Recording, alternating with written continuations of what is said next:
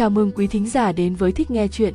Thích Nghe Chuyện là kênh truyện ngắn với những cuốn tiểu thuyết hay được chọn lọc kỹ. Thể loại truyện phong phú đa dạng bao gồm trinh thám, ngôn tình, tiên kiếm hiệp, hy vọng sẽ đáp ứng được sở thích của nhiều thính giả. Rất vui khi được đồng hành cùng các bạn trong thời gian kênh mới phát hành và tương lai về sau. Cũng như các bạn, chúng tôi là những người có cùng đam mê đọc sách. Hãy cùng nhau giữ ngọn lửa tâm hồn đẹp đẽ này.